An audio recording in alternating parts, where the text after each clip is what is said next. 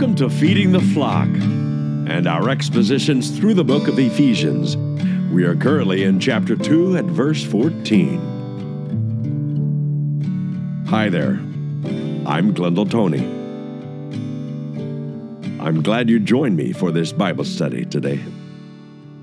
Let's begin reading at verse 14 of chapter 2 in the book of Ephesians, where Paul writes this For he himself is our peace who made both groups into one and broke down the barrier of the dividing wall by abolishing in his flesh the enmity, which is the law of commandments contained in ordinances, so that in himself he might make the two into one new man, thus establishing peace, and might reconcile them both in one body to God through the cross, by it having put to death the enmity. And he came and preached peace to you who were far away, and peace to those who were near. For through him we both have our access in one Spirit to the Father. So we find here in chapter 2 this paragraph that uh, is still talking about our position in Christ, which basically is the theme of the first three chapters of the book of Ephesians. But uh, our position in Christ includes uh, these ideas. In chapter 1, um, we are in Christ as a body. In chapter 2, we are in Christ as a temple. And then in chapter 3, we are in Christ as a mystery. And we're going to find out about that mystery as we uh, get to it. And uh, as we've said before, a mystery isn't necessarily a, a riddle or a biblical. Uh, um, uh, thing to try to figure out, but rather it refers to um, something that was not completely revealed in the Old Testament. So, in many regards, it, it was sort of a, a riddle or sort of an un, unsolved mystery in the Old Covenant. But, uh, but once we get to the New Covenant and the person and the work of Christ, then that mystery becomes revealed. And uh, that's exactly what uh, uh Paul gets at in chapter 3. But we're not quite there yet. So, hang on, and that'll come in a future episode. But in our uh, position in Christ, Christ, uh, it includes two ideas in chapter 2, and that is our condition in Christ as well as our relation in Christ. Our condition in Christ uh, includes the first uh, 10 verses of chapter 2, and then verse 11 through 22, which is the section we're in right now. Uh, includes uh, three paragraphs about our relation in Christ, and those three paragraphs includes uh, uh, the being brought near by the blood of Christ, and that's verses 11 through 13. That was in the previous episode. And now, one body through the cross, and that's verses 14 through 18.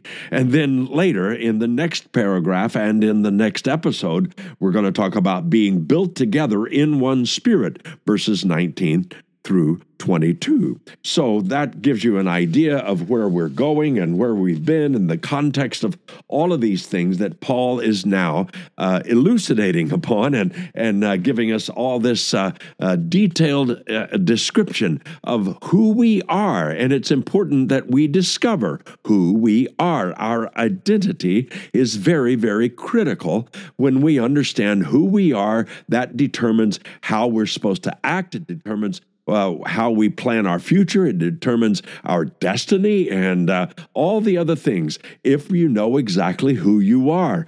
And um, many people perhaps are, are still trying to discover that. And in Christ, we have that discovery, and we make that discovery by what He's revealed to us, not by our feelings or, or from what other people tell us, but rather from what God has revealed to us through the Apostle Paul by the power of the Holy Spirit. And so he says here in verse 14, For he himself is our peace. Why is he making this point? Because he's already introduced this idea that basically there were uh, originally there were two very main divisions in those who were believers in Christ. And one main div- division was the general uh, category of Gentiles. Now, of course, Gentiles included uh, a lot of ethnic groups, a lot of languages, and a lot of perspectives and cultures and everything else. But uh, in in regards to the scriptures, uh, they are all lumped into one category, you might say, as Gentiles. Why? Because because that's the perspective uh, that you get when you look at it through the eyes of a of an ex Pharisee uh, Jewish uh, leader by the name of Saul of Tarsus, who is now Paul the apostle, and. So he begins verses 11 through 13 with this with this idea of these two main categories of the uh, uncircumcised, which were the Gentiles, and the circumcision, which is the Jewish people, those who were a part of the covenant of the law of Moses. And in that day and in that time, uh, that was pretty much uh, the main divisions because uh, there were uh, no uh, circumcisions uh, being performed upon babies that were Gentiles, except maybe for a very small minority of Gentiles who were God-fearers and who, who were trying to follow the law of Moses. And they perhaps underwent that kind of surgery. But so it's it was completely a, a, designated identity that was very very clear in most people's mind, and so it became a category. And so it says then in the uh, the previous verse before we get to verse fourteen, it says, "But now in Christ Jesus." You who formerly were far off have been brought near by the blood of Christ. So his death on the cross has purchased us, has brought us near. It is it has invited us to be close to God, and uh, that is part of His work. Isn't just just the merely the payment for our sins, as great as that was, uh, that that was a great work. That He laid down His life to be the penalty for our sins, for our transgressions, our trespasses. He uh, was our substitute, our grand substitute, and that was good, and that that would have been enough. But that is that lays out the groundwork for something else. Something else is that now we've been brought near to God as Gentiles, as those who were not a part of the covenant, as those who did not inherit the scriptures, as those who uh, were not a part of the uh, the law of Moses or the constitution of the nation of Israel that was uh, included in the law of Moses. So.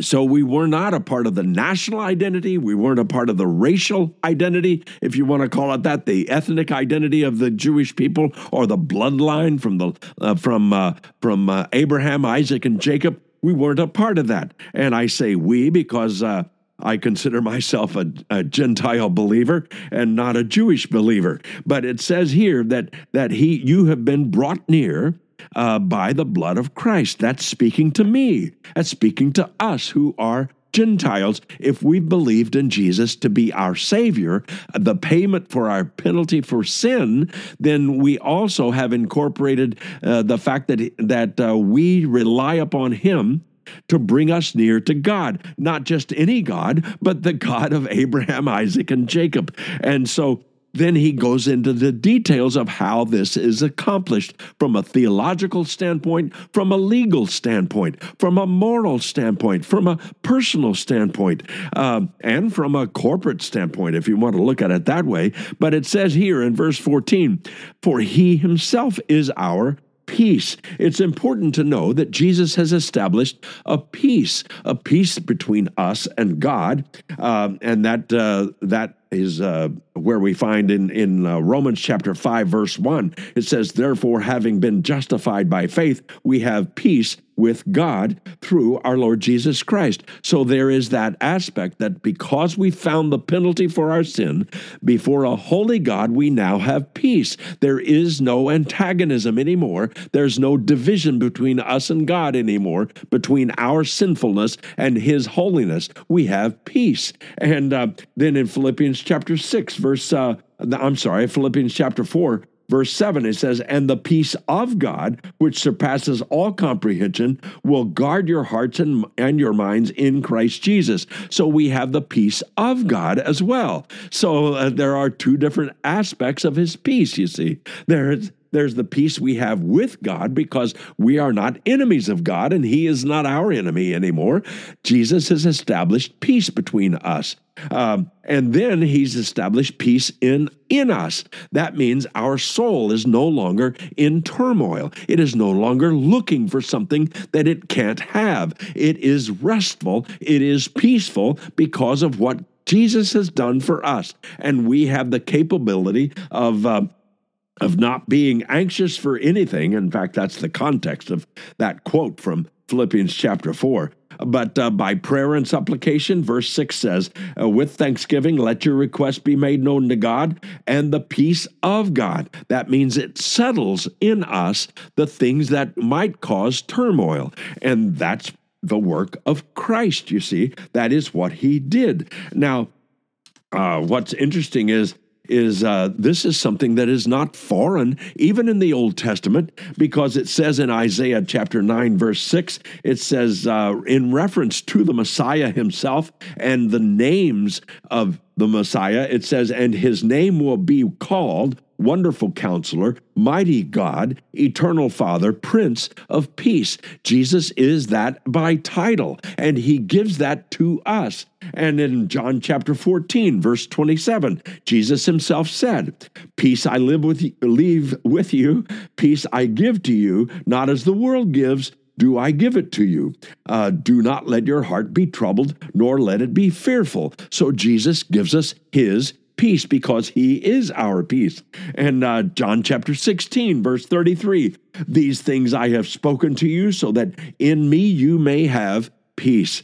That is our peace, you see. And uh, that's what Jesus has accomplished for us as Gentiles. So now he's talking about a peace that isn't just between us and God, a peace that isn't just between us and ourselves and our hearts and the things in inside of us, but now we're talking about a peace between the two groups, the two groups that he's already categorized, and that is the two groups of the Gentiles and the Jewish believers. And so uh, and Jesus already predicted this in many regards in a uh, in a, uh, a, portion of John chapter 10, verse 16, Jesus actually says this. He says, I have other sheep which are not of this fold. This fold. And that's what he says there in order to distinguish the fact that Jesus is already recognizing, even while he was doing his ministry on earth with Jewish followers, Jewish believers, Jewish apostles, that he's saying, I have other sheep that are not of this fold. What is the fold? It is the the sheep pen or the corral, if you want to call it that, where uh, uh, sheep are kept and they are identified by the corral, by the fence. But then he says, I have other sheep that are not in this corral. He's referring to those who are Gentiles that are not Jewish. He says, I must bring them also, and they will hear my voice, and they will become one flock. Now, Jesus changes his own metaphor. This is no longer a fold, it is now a flock. Why is it a flock? Because it is two groups of sheep, one from a corral and one from uh, uh, other sheep. But now they become one flock. Why? Because they have one shepherd, according to John chapter 10, verse 16. And that becomes the dynamic by which Paul makes some of his statements here based upon the work of the Messiah Jesus on our behalf. We're going to be back right after this.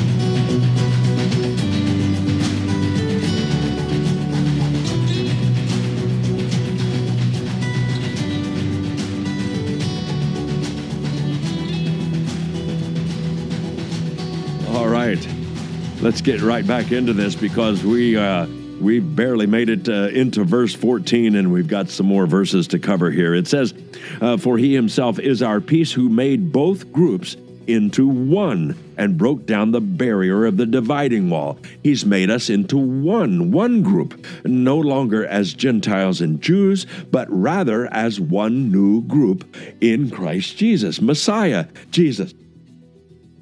John uh, chapter 17 uh, records Jesus' prayer that uh, prays for the believers in the future. John chapter 17, verses uh, 20 and 21, he says uh, to the Father, He says, I do not ask on behalf of these alone. And he's talking about the. Um, the Jewish believers, that is the the apostles around him. He says, uh, "But for those who believe in me through their word." And uh, guess what? That's us. We have believed in Jesus through the apostles' word about Jesus. And then he goes on to say in verse 21 uh, that they may all be one, even as you, Father, are in me and I in you, that they also may be in us, so that the world may be, uh, may believe that you sent me. So then, what Jesus has prayed, has God answered that prayer? I believe he has. Now, many people look to the divisions in, within Christianity and they say, no, he hasn't.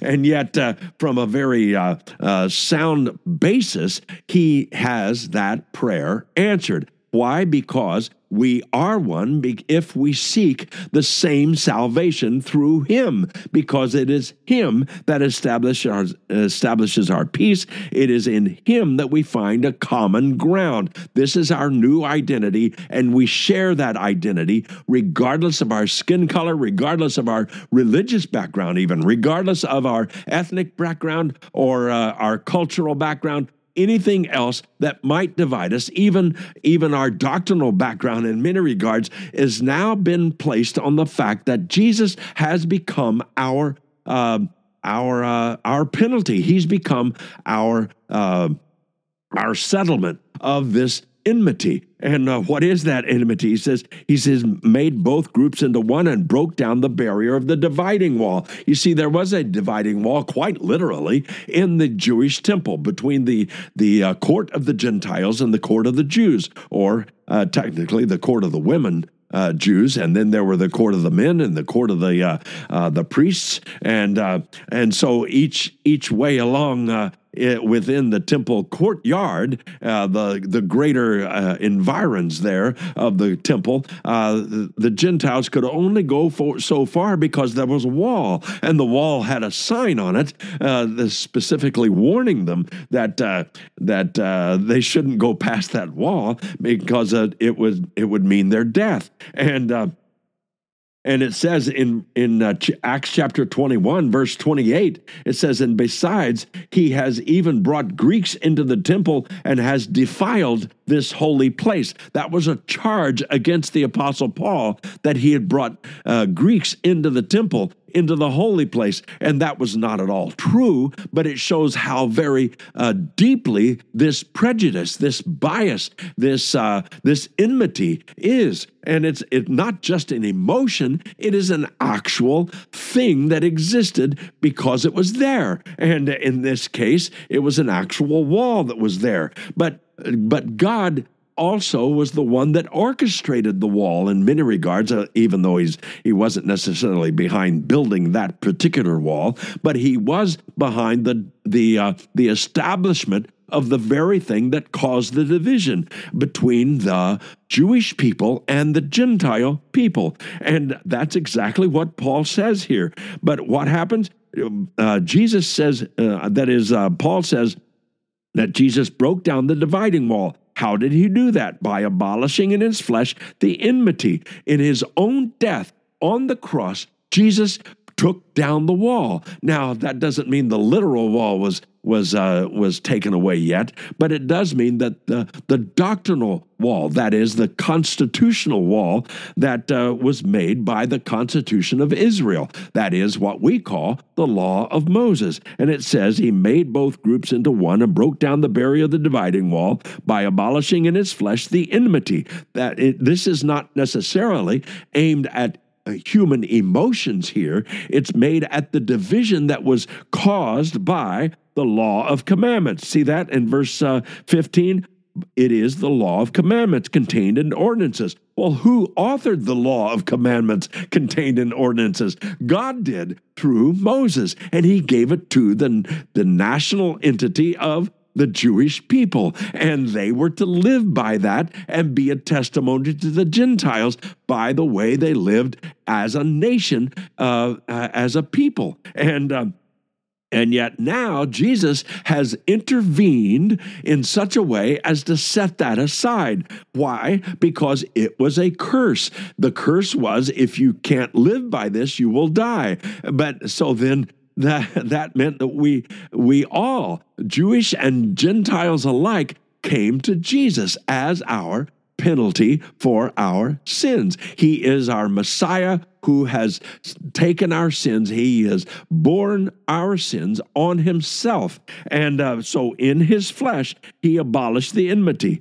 the, which is the law of commandments contained in ordinances, so that in himself he might make the two into one new man. That was God's approach. That was God's purpose in sending Jesus was to make something new and make this new man, this new person, this new body of believers. And before that, uh, he'd called it um, verse 22 of chapter 1 in Ephesians. It says, And he put all things in subjection under his feet and gave him as head over all things to the church, which is his body, the fullness of him who fills all in all. So now Paul is ex- re explaining this, coming at it from different directions, but it's the same idea that. Uh, that believers, regardless of their race, regardless of their skin color, regardless of their language, regardless of their ethnic group, regardless of their dialect, even, that, uh, that if Jesus has taken your sins to his cross, then you share in that as a single identity. You are now placed into Him, and by being in Him, you now are part of this one new man. He is our head, and we gather around Him. And that's what that word church means a called out gathering. And so we have been that uh, because of his work. One new man establishing peace. And if uh, if you think there's some disagreements between uh, uh between people today, maybe even in your churches, maybe in uh, in the culture at large, there's divisions of and disagreements of all sorts, and yet our unity, our oneness, the fact that we become one is because we we hold to one single person. And that single person we cling to for our salvation, for the penalty for our sin, is the Messiah, Jesus of Nazareth, the one who came and bore our sins on the cross so that he could establish peace peace with God, peace with ourselves, peace with each other. Why? because he took down the dividing wall. Now, that doesn't necessarily mean that all of our hatred might go away in, in, an instant, or our emotions against each other, or our biases, or our prejudices may, may stick around. But still, from this standpoint, if we acknowledge Jesus as our Savior and our Lord, then we are one. And um, we might disagree on any number of subjects, but we cling to Him and we cling together, and He establishes peace between us because of that. And He might reconcile them both in one body to God through the cross. It was one body that that sealed the deal, you see. It was his body, and we are incorporated into him spiritually speaking. So by being incorporated into him, then we are uh, being established as one single uh, identity. Uh, you see, it, this took a lot to overcome. Uh, Acts chapter 10 tells the story of, of Peter and Peter's division over over an illustration about food and uh, and yet uh, uh, because Gentiles ate different food than the Jewish people, and uh, so it took a lot of uh, a lot of work for God to dislodge the, the thinking of Peter in order to get him to understand this new truth. Uh, in, uh, in the decision of the council at Jerusalem. In Acts chapter 15 was another stage in which God uh, expressed new truth. Not not necessarily new in the sense of uh, uh, nobody heard about it before but in the sense that this was now an established fact based upon the work of Christ. And uh, And that had to be worked out. It had to be worked out in words. It had to be worked out in the various congregations. And so it, took a statement from the original apostles as well as the contribution of, of uh, uh, Paul and uh, Barnabas and that meant a whole new thing had to be kind of hammered out and in public, you might say. And then in Galatians chapter 2, Paul confronts Peter in another situation where Peter still didn't quite get this idea that Gentiles and Jews can live side by side because of Jesus, because of his death as the payment for our sin. His cross was. Um, was a symbol of the fact that he took our sins upon himself. And uh, and in fact, Matthew chapter 27, verse 51 says that uh, the veil of the temple was torn in two from top to bottom. And that happened as Jesus was being crucified, as he was hanging on the cross to pay for our sins. And by it, having put to death the enmity. What is that? The work that he did on the cross. And that is what God accomplished in his Son. Verse 17 quotes from an Old Testament passage from Isaiah chapter 57, verse 19. And uh, it says this He came and preached peace to you who were far away. That's the Gentiles. And peace to those who were near. Who were that? That who was that? That was the Jewish people who were already near because they had the scriptures of God, they had the promises of God, they had the covenant of God, they had a nation established based upon the constitution that God had given them through the law of Moses, and they were near in that respect. And yet, uh, they needed to also be brought near because of the blood of the Messiah as the ultimate Lamb of God. And we too have been uh, recipients of this same message, this same sermon, this same identity that we have been redeemed through the blood of the Lamb of God. For through him we both have our access in one spirit to the Father. Because of Jesus' work, then we have the Spirit of God at work in us, and it is the same Spirit. It is not a different Spirit, it's the same Holy Spirit.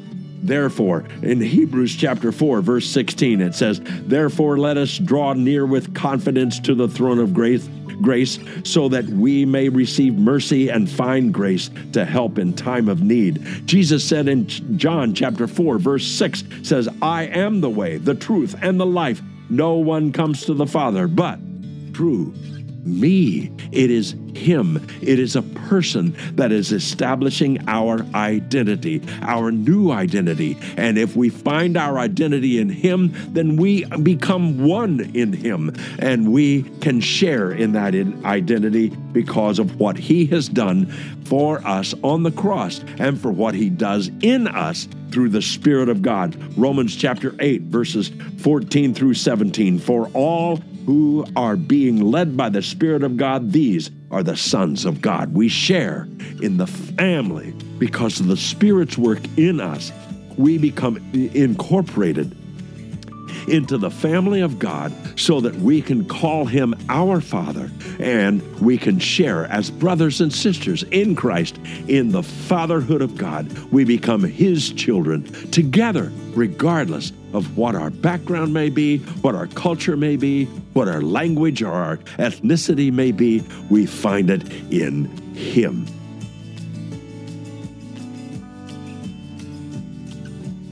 Dear Father, bring us to that place of understanding that Jesus has established peace by the blood of his cross, and that we come to him, we find our peace in him.